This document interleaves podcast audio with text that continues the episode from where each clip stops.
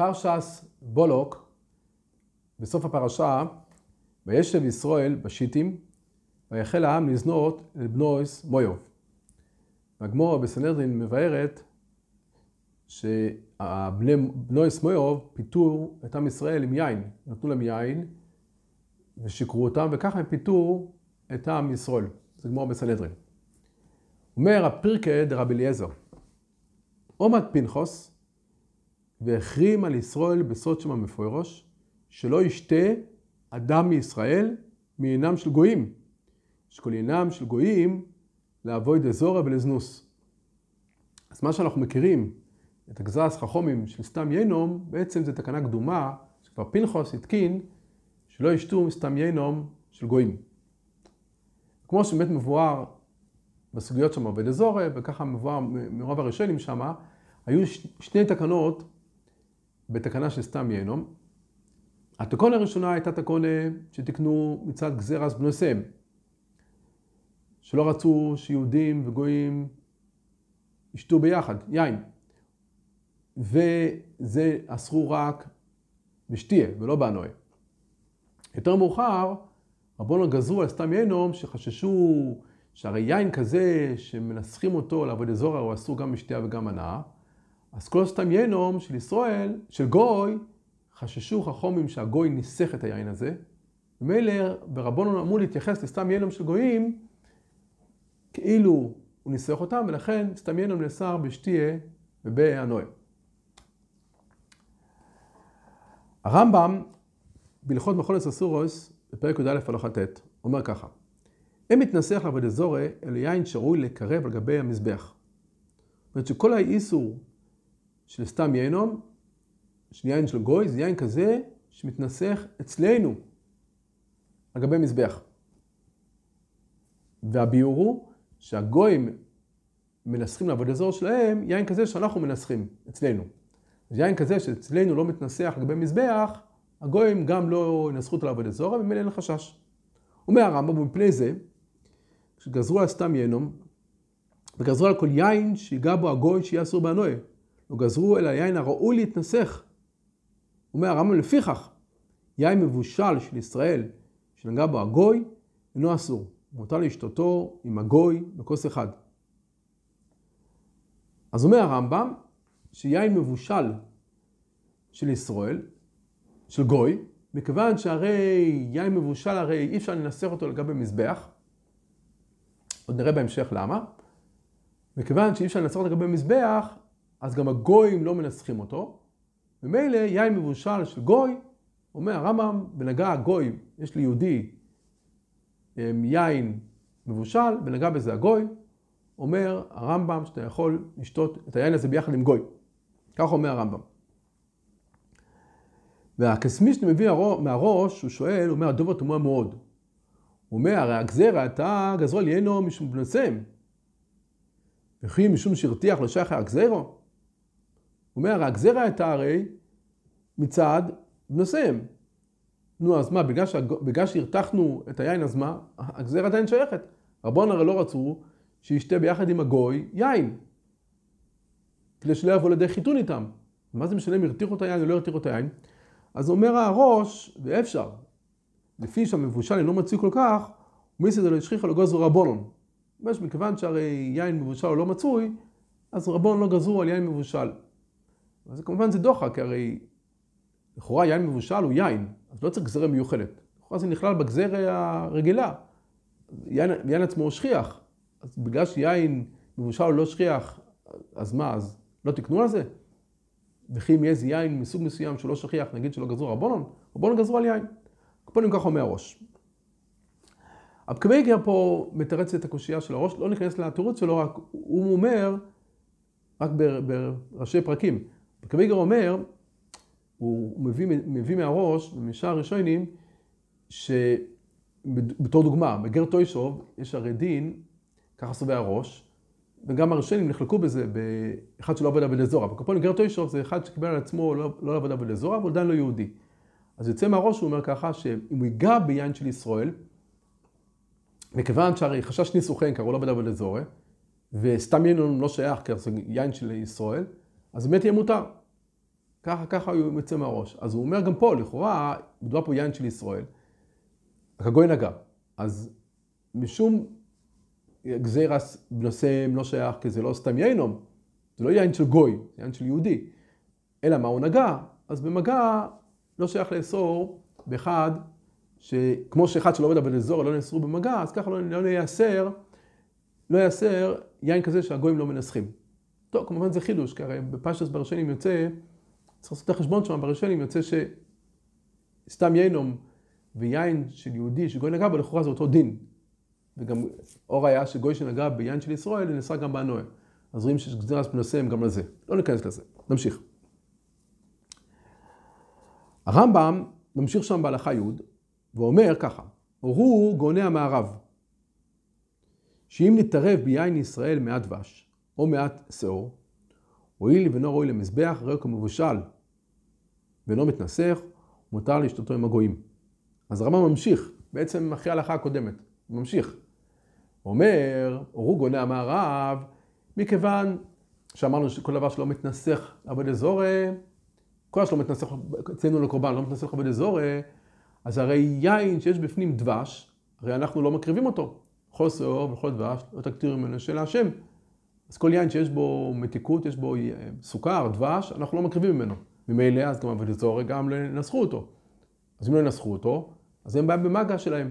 אז אומר הרמב"ם, שאם גוי נגע ביין של ישראל, שיש בו דבש בפנים, יש בו סוכר, אין איסור של מגע גוי.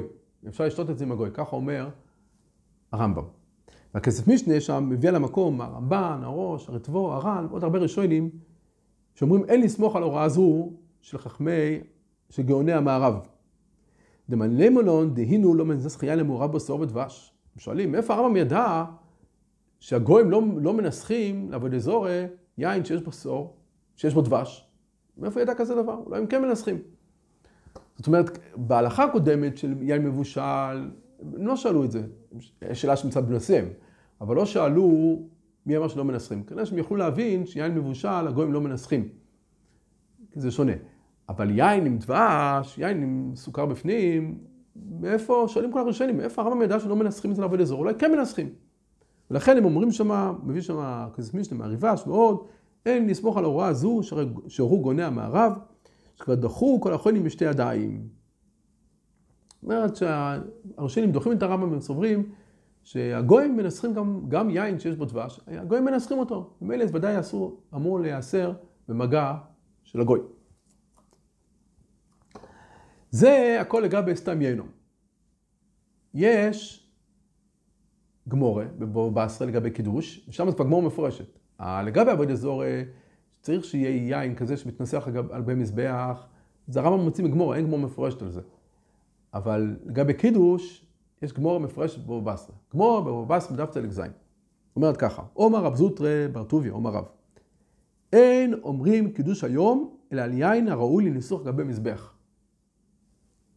אז גמורה מפורשת, שאפשר לקדש קידוש רק על יין כזה שמתנסח לגבי המזבח. זה כמו שמחפשת, מה זה בא למעט? אלו, אלו בא למעט משהו. שואלים תוספות, לכאורה יש מיעוט פשוט. למעט אולי יין מבושל, שאי אפשר לעשות בקידוש, כי הרי הוא לא מתנסח לגבי מזבח. אומר תוספות מזה שהגמור לא אמרה את זה, למיעוט תמאי למעט יין מבושל, אז אולי נביא ראיה מהגמור שיין מבושל כשר לקידוש. ככה אומרים תוספות. הטייסס דוחים את זה, אומרים שאין ראיה משם, אפשר להגיד פשוט אחרי בגמרא, אבל אומרים תוספות, אבל בירושלמי אפשר להביא ראיה אומר תוספות. ירושלמי אומר שארבע כוסות יוצאים מיין מבושל, אז אם יוצאים בארבע כוסות יין מבושל, אז גם בקידוש יצאו ביין מבושל. כוונתו כנראה שארבע כוסות זה כמו קידוש, או שהוא מתכוון לומר שהכוס הראשון הוא כוס של קידוש. אז ודאי אם בארבע כוסות יוצאים מיין מבושל, אז יצאו גם בקידוש ביין מבושל. אומר הטייסס, זה לא כרש"י והרש, כתבו שיין מבושל, מברכים עליו שהכל תשתנה לגרירוס. אז התוספות מביאים מהרש"י והרש, זה אותם ראשונים שסוברים, שיין מבושל אי אפשר לעשות איתו קידוש, שזה ישתנה לגרירוסה. אז לכן מברכים עליו שהכל, לא בפרק גפן בכלל. זה טייסס שם. הרמב"ם, בהלכות שבס, בפרק כ"ט, הלכה י"ד, אין מקדשים אלא על יין הראוי לניסוך על גבי מזבח. לפיכך, אם יתערב בו דבש או שאור, אפילו כיפת החרדל, חבית גדולה, הם מקדשים עליו. ככה אנו מורים בכל המערב. הנה, בכל המערב, זה כמו גוני המערב, אומר הרמב"ם, שיין כזה שיתערב בו דבש או שאור, אי אפשר לעשות קידוש, כי הרי זה לא מתנסח לגבי מזבח. אבל פה הרמב"ם אומר, ויש מי שמתיר לקדש עליו. פה הוא מביא שיטה חדשה. ויש מי שאומר שמקדש, שמותר, שמתיר לקדש עליו. הוא אומר, לא נאמר יין הראוי לנצוח לגבי המזבח, אלא להוציא יין שריחו רע או מבושל, שמקדשים על אחד מהם. וכן פוסק הרייבד שם. אז הרייבד פוסק כמו השיטה הזו, שהרמב"ם מביא, השיטה השנייה שהרמב"ם מביא, שפסקו, שיין מבושל, אומר הרמב"ם, בטוח אפשר לעשות דרך קידוש. זה הרי הדין של הגמרא, ככה אומר, לומד הרמב"ם, זה הדין של הגמרא, ככה הוא מפרש את הגמרא. כשהגמרא אומרת שאין מקדשים אלא יין שראוי להתנסח עליו, זה בא למעט מבושל. אז זה פשוט, או לכאורה אומר הרמב"ם, שזה ודאי חיסרון ביין עצמו שאי אפשר לקדש עליו. אבל הוא אומר על יין שיש בו דבש, או יש בו סוכר, אומר הרמב"ם שיש שיטות שכן מתירים לקדש עליו. אז כבר שואלים באמת, לכאורה זה קצת סתירה ברמב"ם, כי הרמב"ם לגבי יין נסך, הרי הרמב"ם מביא רק שיטת גוני המערב, שיין שיש בו אה, טיפת דבש, אומר הרמב"ם שהוא לא נאסר, כי הוא לא, הוא לא נאסר בסתם יינו, במגע גוי הוא לא נאסר, כי הוא לא רואה להתנסח לגבי מזבח. וכאן הרמב"ם מביא שיטה חדשה, שאומרת שיין שיש בו דבש, כן ראוי לקידוש. ככה שואלים על הרמב"ם. אז האמת, זה תלוי בטעם של הדברים. למה באמת צריך קידוש על יין שראוי להתנסח לגבי מזבח? מאיפה הדין הזה? אז בפשטות, ברש, בצדיק ז' עמוד ב', הוא מביא את הטעם, הוא אומר ככה, הוא אומר שהוא מסביר בגמרא שמה, שבא למעט, שממעטים יין שלא עולה על גבי מזבח, הוא אומר, לא, לא, לא, לא יתמעט, אלא אנו ינות שמותוך שמואסין פסולים לניסוך. משום עקבי עונו לפרסך, לפסולים מלקדוש, משמע איתה מגופה. אז הרשמה, וגם הראשונים ככה, הרמב"ן ועוד שמה, מביאים את הטעם, שיש דין עקבי עונו לפרסך, יש דין שאסור להקריב דבר שהוא פחות, אסור להקריב אותו לגבי, לגבי מזבח, אז הוא אומר, וגם לגבי מצוות אומר הרש, אתה לא יכול לעשות קידוש על דבר שהוא פחות. קברנו לפרסךו. זאת אומרת, לא- זה הטעם אומר הרש בקידוש. זאת אומרת שיש דין שאי אפשר לעשות על דבר פחות, אי אפשר לעשות קידוש. אז אם ככה, זה כבר מרמז לנו אולי את השיטה בראשונים, הראשונים ככה בעצמם אומרים, שכל דבר שהוא לא פחות, הוא יהיה קשור לקידוש. ואולי, וזה הטעם שהראשונים אומרים, אותם ראשונים שסוברים שיין שיש בו דבש, יין שיש בו סוכר, אפשר לקדש בו, הם אומרים שכל הטעם הכוונה לפרסכו, דבר פחות. אבל יין שיש בו דבש הוא לא פחות. לגבי ניסוך היין, לגבי ניסוך היין במזבח הם אומרים, אז אי אפשר, בגלל ששמו בו סוכר ויצא משם יין. הוא, אמנם הוא מושבח, עם, היין יכול, עם הסוכר הוא משביח את היין, או לפחות לא מפחית מהיין, אבל הוא כבר לא, התורה מתנסח יין והוא לא יין לגמרי. כי יש בו כבר, יש לו שם חדש, כי שמו בפנים דבש. אבל, אבל לגבי, טוב, בניסוח חיים כמובן שלא צריך את הטעם הזה, כי הרי אסור להקריב דבש בכל מקרה בבית המקדוש. כל מיני יינות מהסוג הזה. אבל לגבי קידוש, אומרים הראשונים, מכיוון שזה לא נפחת, אז אפשר לקדש על זה. וזה כנראה הביור בשיטה השנייה ברמב"ם, שהרמב"ם מביא שמותר לעשות קידוש על יין שיש בו דבש, כי היא לא נפחת, ולכן אפשר. מה שאין כן בנס, ביין נסך, סבור גוני המערב, וזה הרמב"ם מביא כדעה מוסכמת, שמכיוון שיש דין, מציאות כזו, שהגויים לא מנסחים דבר שלא לגבי מזבח, ככה סבר הרמב"ם. אז ממילא, אז לא שייך, לא שייך ל... אז לא שייך יין שיש בו דבש, לא, למעשה הגויים לא, לא יעבדו אותו, לא ינסחו אותו, ממילא הוא לא נאסר וסתם יינו. אז כמובן צריך להבין את השיטה הראשונה ברמב"ם. הרמב"ם שכן אומר כאן, שיין שיש בו דבש, אומר הרמב"ם שהוא לא ראוי, כיוון שהוא לא ראוי במזבח, הוא לא ראוי לקידוש. צריך להבין אותה, לכאורה, אז ראש לומר שבאמת הרמב"ם סבר שיין שיש בו דבש הוא יין פחות. כך אולי סבר הרמב"ם, ממילא זה כבר שייך שלא עושים עליו קידוש. או שנאמר, יש, uh, בגיליון הש"ס פה הוא מביא מהשאילתוס, בפרשת סיסרו, שאומר את הטעם למה צריך בקידוש יין שראוי להקריב לגבי המזבח. אז הוא אומר, כך הוא אומר, שקידוש הוא כעין שיר הנאמר לקורבן בשעת ניסוך היין. וכל היין הפסול לומר עליו שיר בניסוך, פסול אף לומר עליו שיר של קידוש. אז פה זה לא מצד יין פחות או יין לא פחות, אלא זה כמו, כמו סוג של, כך הוא אומר, זה סוג של ניסוך היין כזה.